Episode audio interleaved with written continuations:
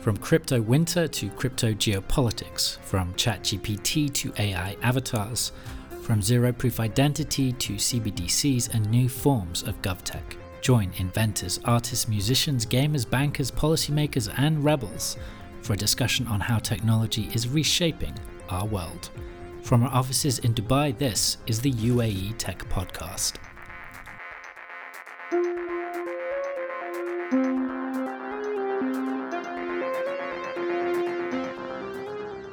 The argument for the control is, of course, what you started by saying is, you know, how do you ensure that the blockchain is not being weaponized? And here we stand as the white knight in the Cardano Foundation, and we are trying to ensure that there is sufficient blockchain for good use cases available for people to get inspired by, that they understand that there is things which can be done to save the world. Obvious, a good move, and it's not a weaponization, right? Because there's this information asymmetry. Ahead of a summit in Dubai this November, we spoke with CEO Frederik Gregaard on Cardano, global regulation, the role of central banks, and why emerging technologies such as artificial intelligence mean that trust, transparency, and verification is more important than ever. Is Cardano really blockchain's white knight? And will we be seeing more of them in the region soon? Special thanks to Oscar Wendel, Director of Content and Conferences at MCH Group, for stepping up to command this interview at the very last second after a schedule change.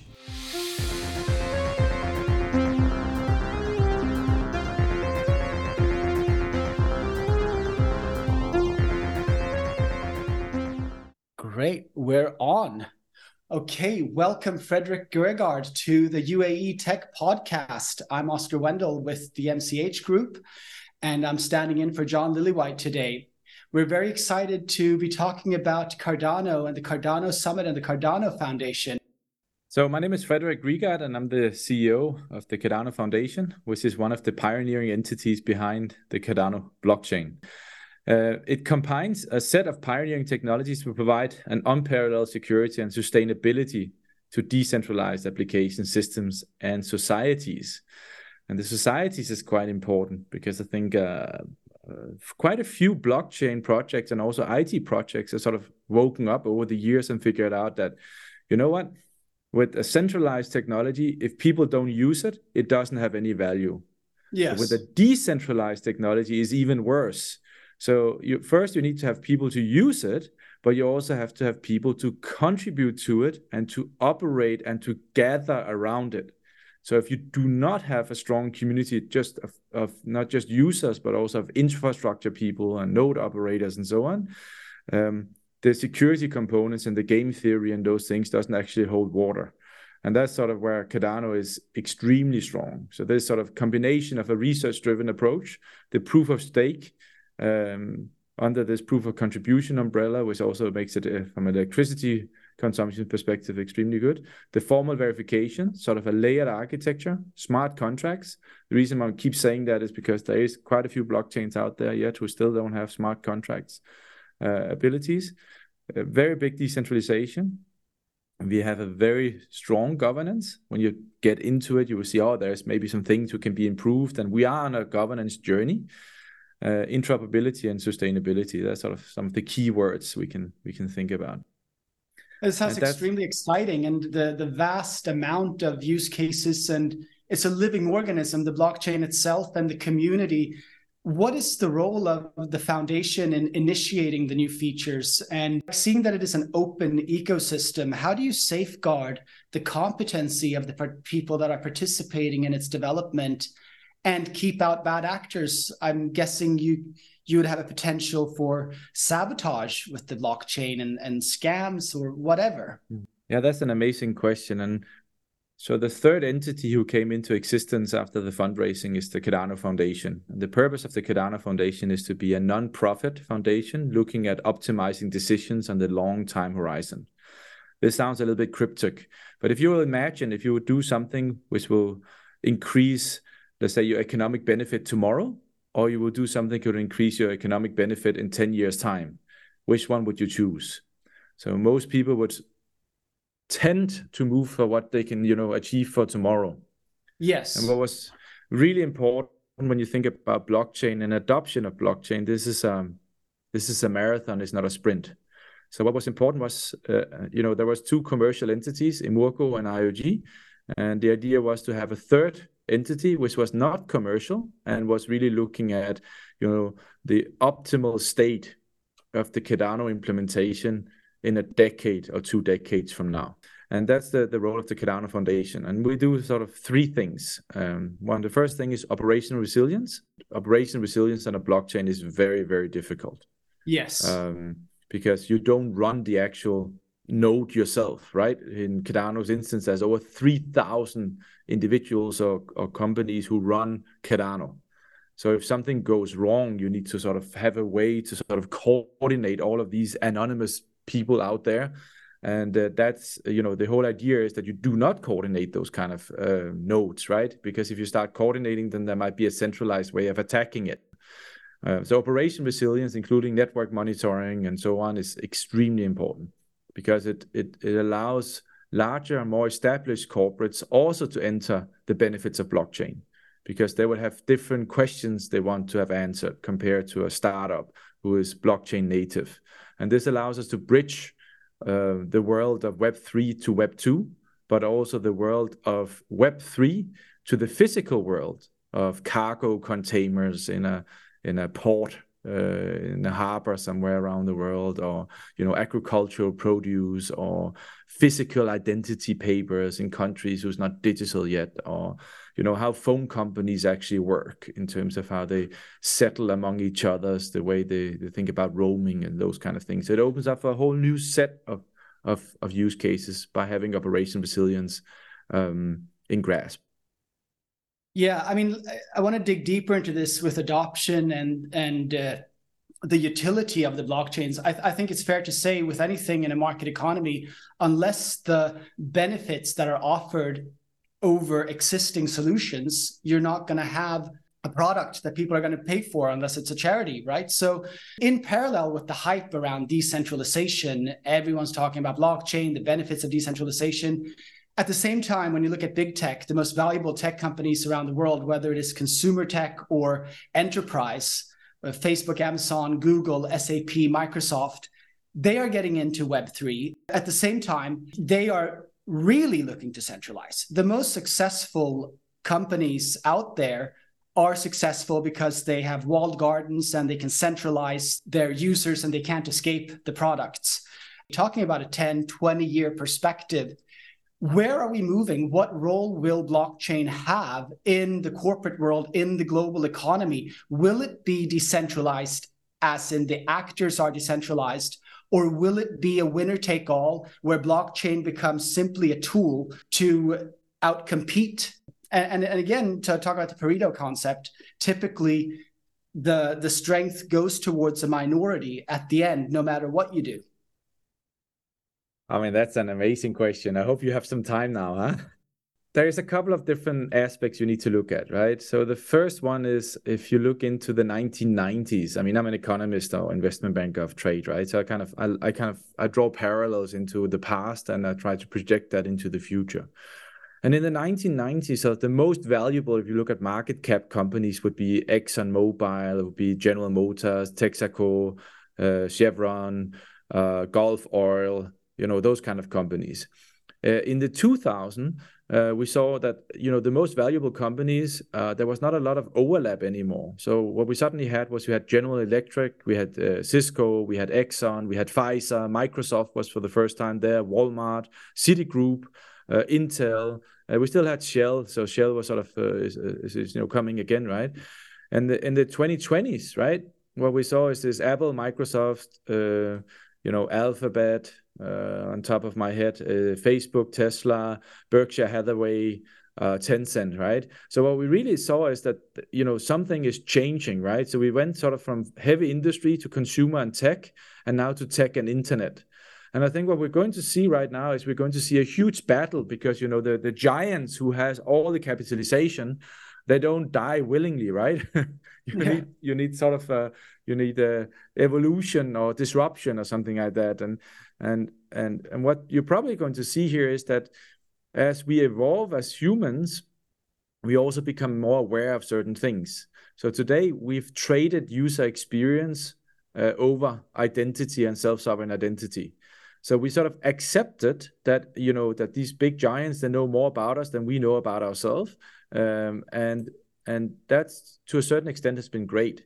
But as we are now sort of experiencing this centralization, where we also see that they actually they, they they decide elections right based on the platforms you're on. If you go on some of these platforms, you you, you cannot get a fair market price anymore because uh, you know depending on the IP address where you're sitting or the device you're from, they have the ability to control what kind of prices you see. And what you saw is that the regulators has been stepping in dramatically towards this use of power towards the consumers. And this has happened around the world. And we're not even talking about blockchain right now. We're just speaking about, you know, centralized technology, right? Yeah. And and the regulators is really stepping in here to protect the consumers and in certain instances also to, to protect the marketplace, like we see with the European Union and so on. So I think that what we're seeing right now is a situation where there is a chance that humanity will become irrelevant specifically with the with sort of the the the expand of large language uh, models, but also sort of you know emerging AI. Um, this sort of discussion about you know what is the purpose of humanity in the future is becoming larger and larger. And you've seen sort of city states and even countries playing with helicopter money and you know what are we going to do? And you know is it good for the economy that we have less people or do we need more people and those kind of aspects? So when you kind of put that hat on the table and you introduce something called blockchain where suddenly everything costs something the fact that you cannot use a blockchain for free kills the business model of the internet where information is for free. But when information is for free, the cost of misinformation is close to zero. Yeah. And when you have these large language models who's been feeding on the information of the internet but cannot tell you what is computable true, but they look at this large set of data where misinformation is for free, you sort of start getting some very heavy biases. And I think those biases compared to the regulatory change we see in sort of Web 2 and, and platform models today is enabling innovation in blockchain. And, and you say, hey, what, what are you talking about? What we're hearing about is the SEC and is the security and all those things. And now you're actually saying that there's a counter movement coming from the regulators towards these platforms called blockchain. And that's actually what we're seeing. The other part, what we're seeing is that we've been, you know, the the wealth is centered on very few people and the power is centered on very few people. And we had the ha- highest wealth transfer in history in the last 10 years' time under COVID. And what we also saw that these few companies who decide the faith of everybody can be counted on two fingers, right? And uh, that means that we are taking away about 2 billion people who just don't have access because they don't have an identity they're not a part of the sort of the Facebook economy or call it whatever you want, right? Um, and there is now a technology called blockchain, which allows all the people on the planet Earth to have equal access to technology and to stay where they are. Not they don't have to move, but they can stay where they are and they can reap some of the benefits of this global resource called blockchain. And that allows you suddenly to start thinking about how would the world be if we had more equal terms, right? And I believe that there is some people out there, some untapped talent out there who is much smarter than the people who sort of born into smartness. And when you start upgrading their knowledge and upgrading their access, you will start having a situation where we as a society might come together and reap the benefits of this new technology. And we are changing the incentives of these sort of centralized, everything is for free models to a situation where you suddenly have you know seven eight billion people who can contribute to the global economy and they can start coming together as a society to solve the world's largest problems instead of sort of you know fighting each other and you know trying to sub optimize you know 10 square kilometers or you know a small nation state or try to build a border around them because they happen to have the only resource available and so on so that's sort of the, the long arcs and the shorter version is, of course, that AI is going to power blockchain, and blockchain is going to be the foundations for that. So you're going to see in the next 10 years that some of these things, you know, some of these models is going to be way more valuable um, than decentralized platforms. I feel it's natural to move on from what you are talking about here with regulators, centralized information about everybody, to central bank digital currencies Mm. Practically all central banks are looking at introducing CBDCs. What role will blockchain have in this, if any, or necessarily are blockchains needed? And are you looking at that? And I want to hear what you think about the risks of centralizing governments to be able to track literally both your movements, every single purchase you make and being able to retract any ownership of any assets you have when you have a potentially a CBDC that would allow for that and is mm-hmm. there a solution with blockchain that can secure the privacy and democracy and the fourth amendment that doesn't allow the government in the US to check what what you have in your home so the short answer is there is a technology solution the longer answer is that uh, we've seen a trend going from what what we call private and permissions blockchain. So the so this is blockchains where we set it up between very few counterparties or even one counterparty who runs several servers and they try to sort of replicate the architecture of a blockchain. And these models simply don't work. They're too expensive. You might as well run it on a centralized, uh, you know, Oracle database or something like that. So we've seen a lot of sort of countries playing around with these things, and they're doing that under an umbrella that you know there is more interoperability with this because you first of all you have an opportunity for let's say at least other participants or other central banks to sort of speak together. Um, and I think one of the best implementations I've seen is the country of Cambodia. Uh, Cambodia has done a really nice CBDC implementation on a private permissions blockchain, and they've done really fast iterations around that. And a big chunk of that is because they really don't have a money market. So Cambodia don't traditionally have sort of issuance of debt and stuff like that from the state, as we see in many other countries, and that meant that they had a easier financial market infrastructure to do that with. And I think that that looks very promising what they've done from a technology perspective. Now, the problem about this is again, uh, you know, this is not open for everybody. So it's a, it's a private financial market infrastructure, right? It is also a financial market infrastructure where you rightfully, as you say, you suddenly have a situation that the government has full insight into what you do from a technology perspective. You can build in barriers. So there are some ways to do uh, what we call zero knowledge proof or ZK-SNARKs or roll up. So there's some technology, right? That's why I started with a yes, this is fully possible, right? But is that what they want, right? And if you then go to the European Union, for instance, who has this uh, digital euro project, you see exactly that this is not what they want. They actually want to have a digital euro where they have the ability, but not necessarily the right, to have all of this information. And then, you know, the question is, you know, why would you even do that on what Cardano does, which is a public permissionless blockchain, which allows everybody to have access. When you're what you're actually trying to do here is you're trying to issue sort of a uh, some level of control. And the argument for the control is, of course, what you started by saying is, you know, how do you ensure that the blockchain is not being weaponized? And here we stand as the white knight in the Cardano Foundation, and we are trying to ensure that there is sufficient blockchain for good use cases available for people to get inspired by, that they understand that there is things which can be done to save the world. Obvious, a good move, and it's not a weaponization, right? Because there's this information asymmetry.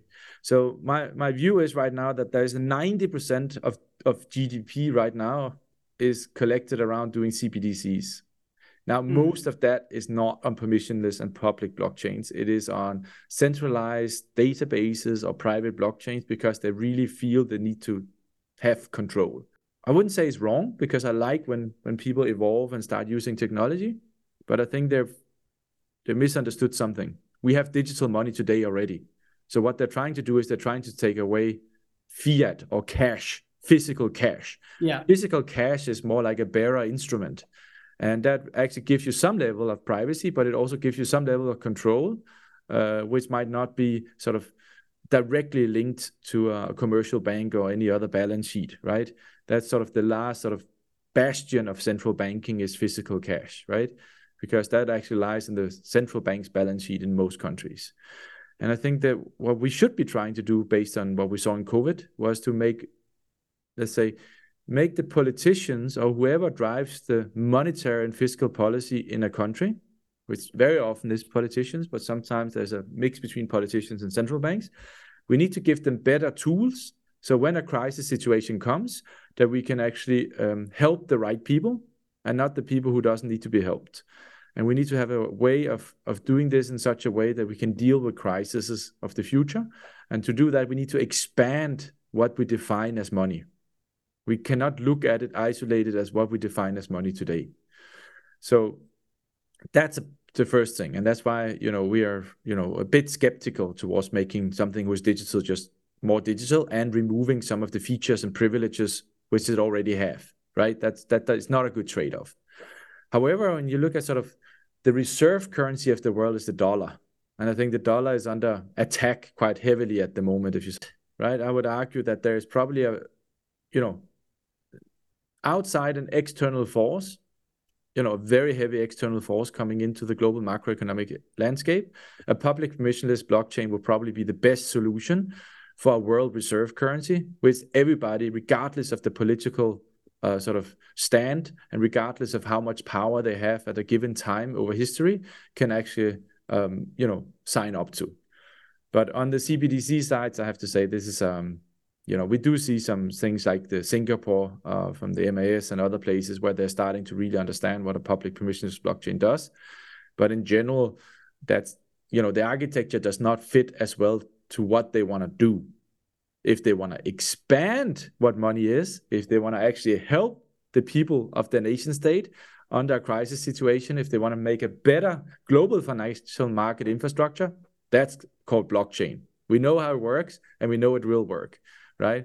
But that doesn't seem to be sort of the gist of what people are trying to do today. Talking about regulations, you're seeing MiCA being introduced now. Wanted to touch on that and if you see a harmonization between EU the US, what we're doing here in Dubai with VARA. And um, is it going to be a common framework for everyone? Is that possible? Or there's going to be a balkanization where different regions compete for business and attracting various people depending on what freedoms you have in your monetary system? Do you see the weaponization of the monetary policy in such a scenario? So I believe in a free market, right? And I think, you know, um, nation states should have the right uh, to uh, to implement um, attractive policies and regulation for what they're trying to achieve in their country because it really much also depends on their culture and how they want to position themselves in a global economy right and I think, uh, to be honest, I think you know Dubai and UAE has been, you know, in the last couple of years, been really front running that on multiple aspects in terms of technology, in terms of positioning, and so on. And I'm very happy to say that Vara is actually also joining the Cardano Summit and will be on stage in our regulatory panel. Um, so as you can probably start to allude to, we work a lot with regulators, and we also give a lot of uh, we answer public consultations and other things. So we are we are very engaged in that. Now, I do believe and I do hope that we can get to a place that there is a global financial market infrastructure from a technology perspective. Now, the regulatory and policy footprint will be implemented differently on this. But if we can get to a global financial market infrastructure, which would be a connection of centralized systems and blockchains, and my hope would be more blockchains and centralized systems, but you need that centralized component for the local regulatory footprint and the local sort of cultural uh, enforcement of what you want to do, right?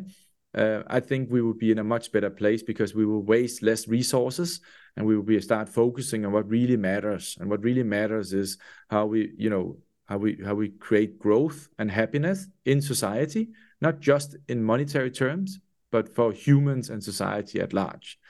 And there will be different politicians who have different views on that.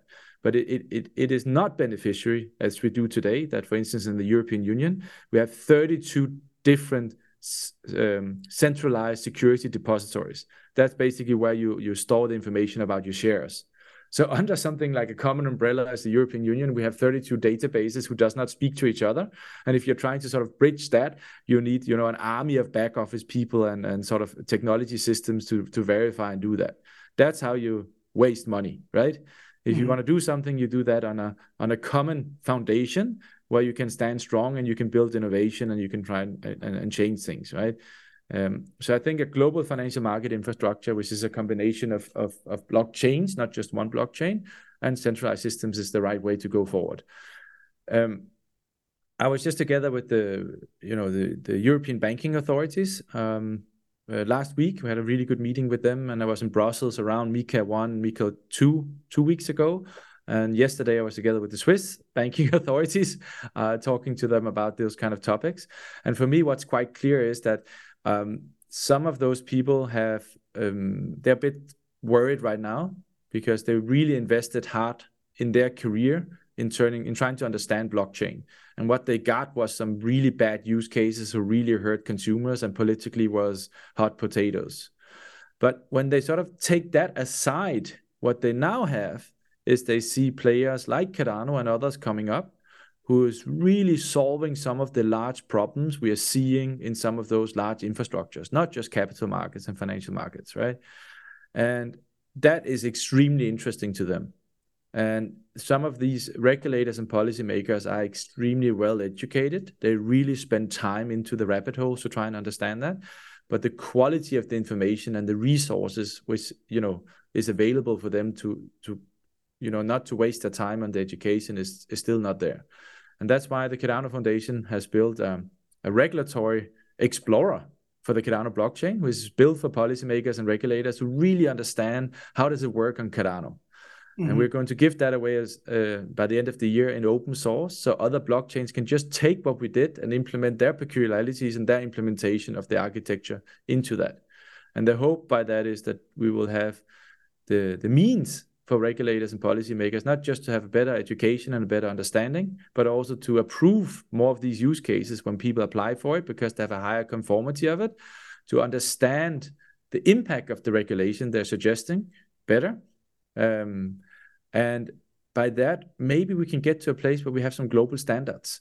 So we say, you know, maybe not all of it will be standardized, right? Some of it will be balkanized, right? But but we will have some maybe some standards around how we view certain aspects of it, uh, and I think that would be a good start. Um, and the other part is we do see that regulators are coming together, like in the IOSCO uh, collaboration and so on, where they sit together in, in closed meeting rooms and invite people like us to give use and they really sort of work through you know the purpose of the agency and look at this infrastructure so they don't have to sort of you know invent the wheel themselves. So we see better and better global collaboration which really sparked after uh, facebook introduced libra.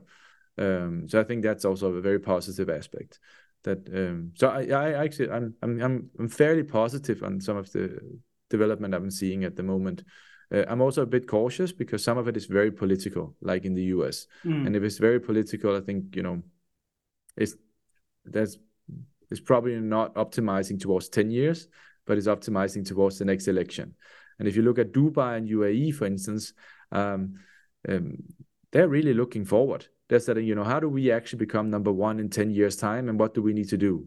So the time frames is better, which allows more people to believe in the stability of it. So it starts to look a bit like Switzerland in a certain way, right? That is uh, is boring, is predictable, and it has a long time frame of success. And I think that's that's really nice to see.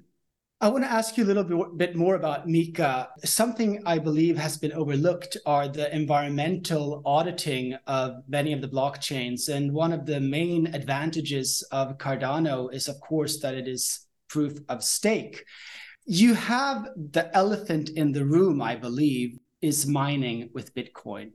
So much is centered around Bitcoin when it comes to cryptocurrencies and talking about the Bitcoin, uh, the, the blockchain trilemma.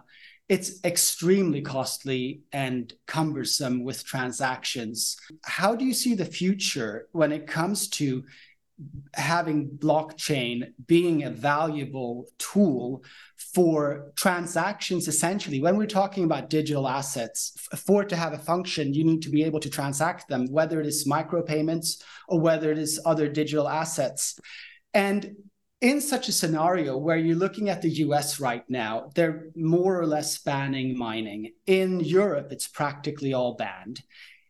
They're growing very big mining farms in the Middle East you know, I don't want to make any comments on the environmental impact of that, but I don't think that it is long term, when you're looking at decades, really the best system to have huge mining and the energy resources being spent on essentially doing transactions when you have technology that practically requires no energy resources to do transactions. What is your thoughts on this, and what is the role of Cardano and your technology in facing these challenges? So I have a lot of thoughts about that. Uh, so let's start about some of the positive thoughts. I think what Bitcoin did is unprecedented in maybe the last, you know, since the invention of the internet, right? We might see something around AI coming right now, which is going to be as big, if not bigger. But I think Bitcoin really showed the world how you can interact and transfer value with everybody without an intermediary and how a public infrastructure can look like. Now, Bitcoin is built, as you said, around proof of work, which is a subcategory of what we call proof of contribution. And I think sort of the intent of Bitcoin was not to have one use case, but also to do a much, much, much more. But what it sort of ended up in right now is it, it does one or two use cases extremely well, which is sort of storage of value and the representation and for first and foremost the security of that storage of value. Now, Cardano has um, a utility token which is called ADA or ADA. It's coming after Ada Lovelace, which was the first computer engineer, by the way, a female um, in the whole world. And uh, what's interesting here is that we didn't build ADA as a as a as a as a piece of money. It's not a it's not a it's, it's not equivalent to a dollar or to a Bitcoin or something like that. We built that to access this decentralized infrastructure. We built that with the mind of that this is what you need to do to have to get access in there, which is very different. We have about 8 million different representations of assets on Cardano, which includes stable coins and other sort of, you know, free float currencies and other things like that. And I'm absolutely certain that you can design the absolute best version of money on the Cardano blockchain, which will enhance the monetary and fiscal uh, policy possibilities. And really, you know, from a technology perspective, Cardano is probably one of the superior places to design something like that due to the way the architecture is set up. But I think what Bitcoin really has done as well is they put a number on something which you nobody had a number on before. And I think this is very interesting.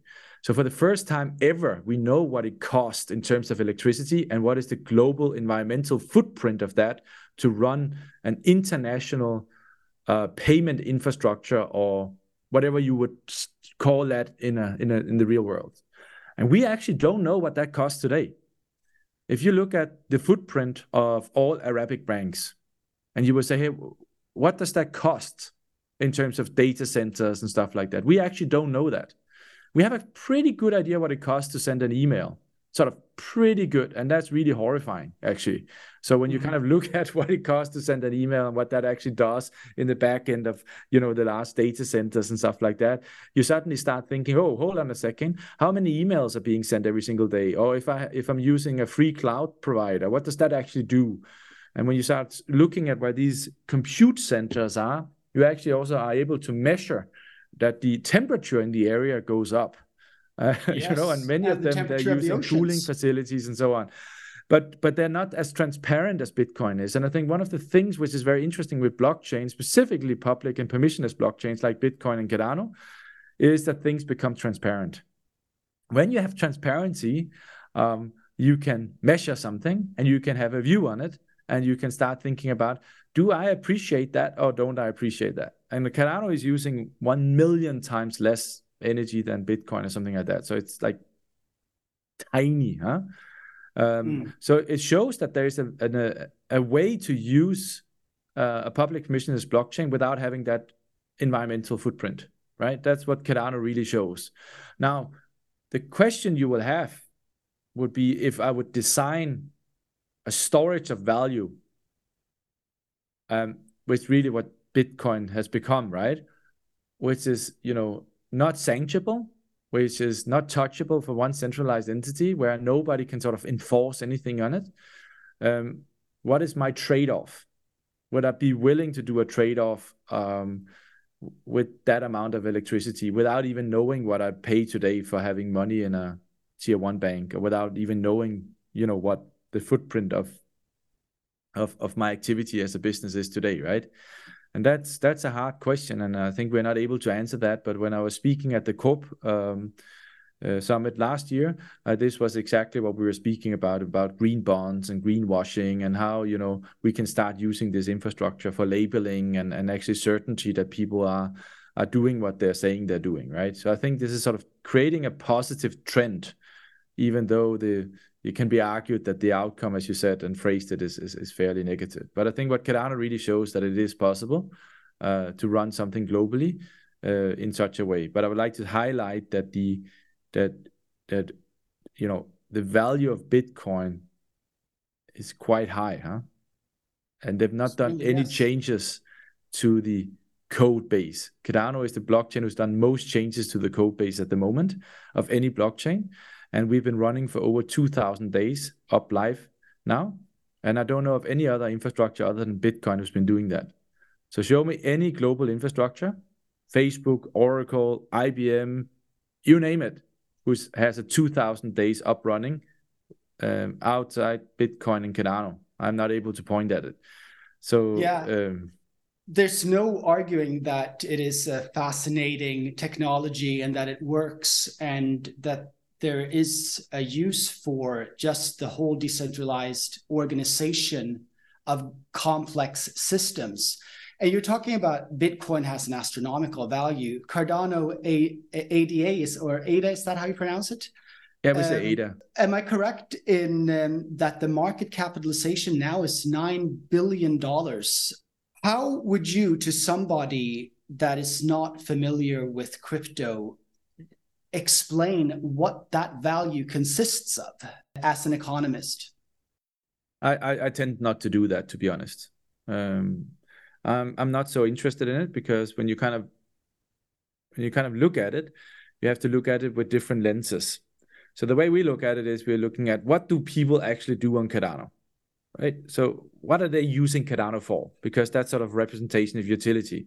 Because that as an economist, what I want to know is what is the trade-off? What is the economic trade-off of me doing an action on an infrastructure, right? So I pay something and what do I get? And what we are seeing that people are doing is that they're over 50% of all transactions, they're willing to part away with more economic scarce resources in the terms of ADA uh, by doing something more complex. So um, that means that they are uploading uh, a book. They are using a yeah. smart contract. They're doing a, a, token of some art, or they are doing a representation of real estate on the blockchain. They are saying, you know what? I want to be as transparent as, as possible. So when I do a transaction from me to you, I will upload uh, a version of my identity in there that forever and ever in time it is you know locked in there that I did the transaction to you and my identity is embedded in there. So you have the ability to basically, you know, shut down fraud with just the change of an infrastructure. It's kind of interesting when you think about it, but also very scary, right? Um, so, so over 50% of all transactions on Cardano is uh, transactions where people are, are willing to part away with more economic scarce resources because they're doing something more advanced than just sending money, right? Mm-hmm. And yeah. I think this is this is what we're tracking, right, From, as an economist. So, the, how do people use it? Right? The second thing we're tracking is, of course, the activity on the blockchain. So what we see is that there is more transactions on Cardano on some days than there is on Bitcoin and on Ethereum. And Ethereum is 50x larger than us, right? So mm. how can it be that people do more transactions on something as still very large as Cardano, but but you know in comparison quite small, right? And that is because they find more business value right? That is because they find that the trilemma is solved in a different way, which adds some hope and some ideas to how they can capture value in the use of the compute infrastructure. And, and that's how I look at it as, a, as an economist. Now, the thing is on Cardano is that the transaction fee, the, the what you have to pay to access this infrastructure, is a combination of two. There's more components, but it's enlarged two components. It's a fixed fee, measured in ADA, and it's a variable fee measured in ADA. And the variability of that is how much uh, storage do you take of the blockchain. So if you do something very simple, it's very cheap.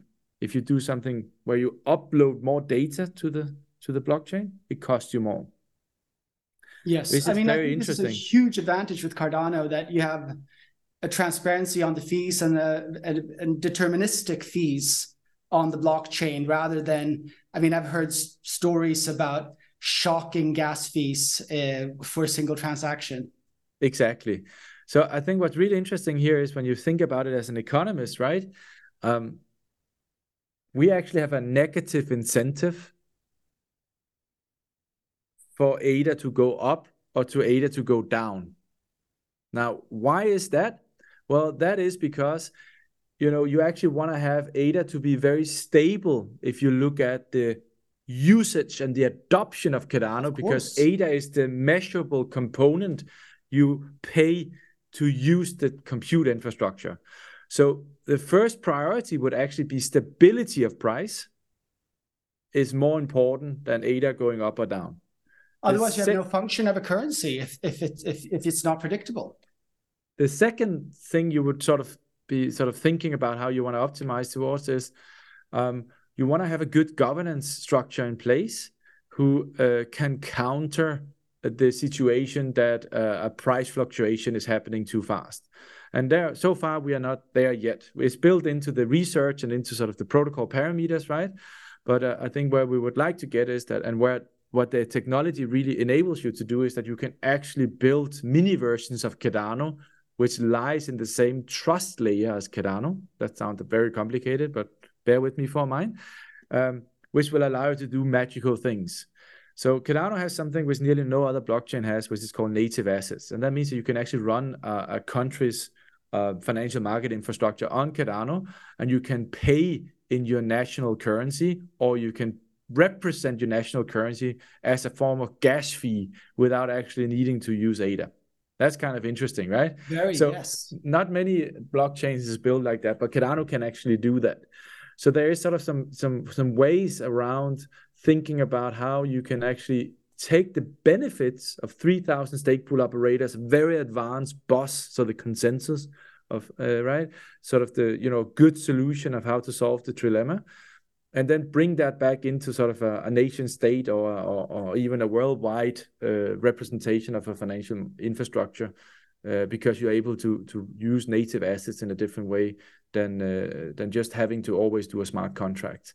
So this opens up a sort of a, a way uh, which I've not seen in other ecosystems where no, you can still no, exactly positively enhance the incentives of people keep adding to the mainnet, but still kind of carve out these these satellite infrastructures who actually, and now this is where things gets really crazy, right? The market cap of a satellite infrastructure can be thousand x larger than what you would see on the main infrastructure because of the functionality I'm just talking about here. Mm. No, I think that this kind of approach and ethos is really necessary for having a sustainable use case because what i'm seeing with most you know millions of cryptos is that the incentive is to hype up the value or to have a volatility in the value both with the traders. That's how they make the money. They're not actually interested in the underlying utility of the or or what value what economic value the blockchain itself is benefiting with. Uh, you make a very good case. Uh, i i um, I'm very excited about the Cardano Summit coming up in less than a month. Uh, let's talk about what we can expect there. Sure.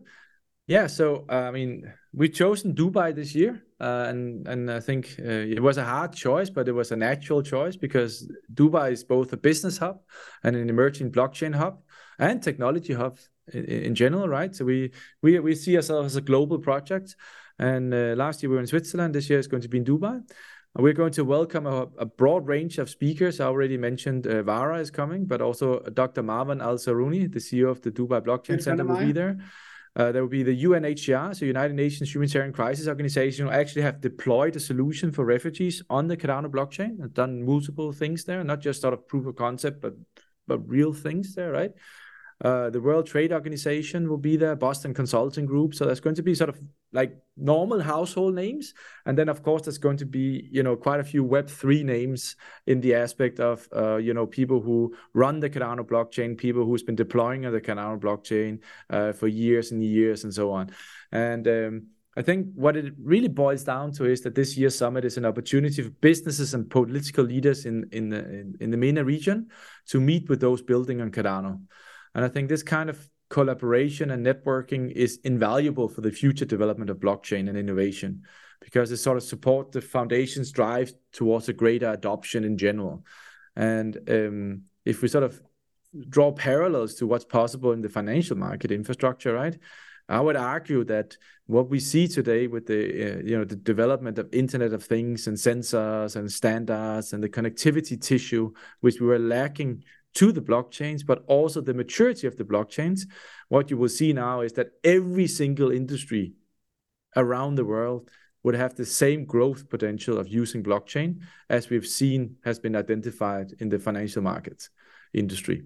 And I think you know this is what really excites me specifically about this year's um, summit is this sort of mix of traditional industries with Web three to really go into breakout rooms and really explore how to get out of the innovation lab and start deploying this because the, the infrastructure is ready now.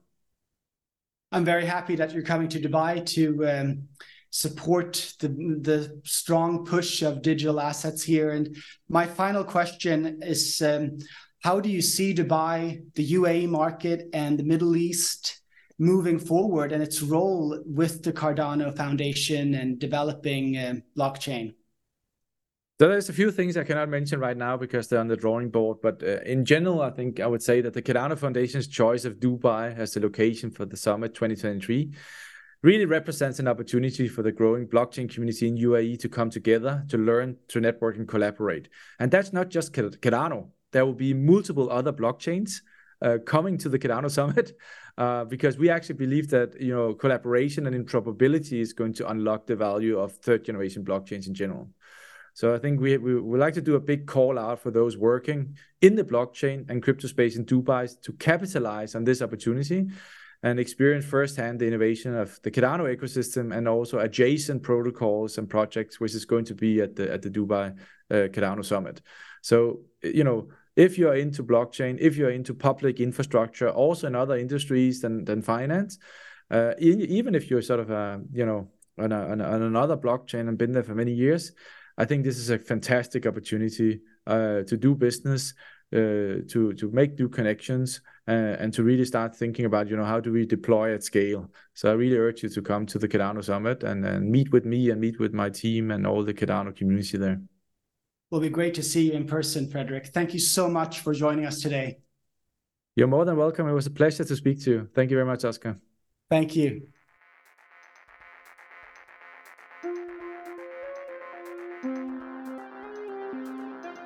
Sponsor information. The UAE Tech Podcast is distributed by Arabian Business free of charge. To sponsor a single episode or a series of themed episodes, please contact our editorial team or download a sponsorship press pack. Sponsors receive an article on Arabian Business, syndication distribution on Albueba Syndicate, email direct marketing across the region, and brand inclusion across all podcast marketing, design, audio, and video formats. Arabian is not a PR company, and we do retain editorial discretion and quality control as an independent publisher. Companies looking to support a dialogue on technological transformation in the UAE are encouraged to contact our team.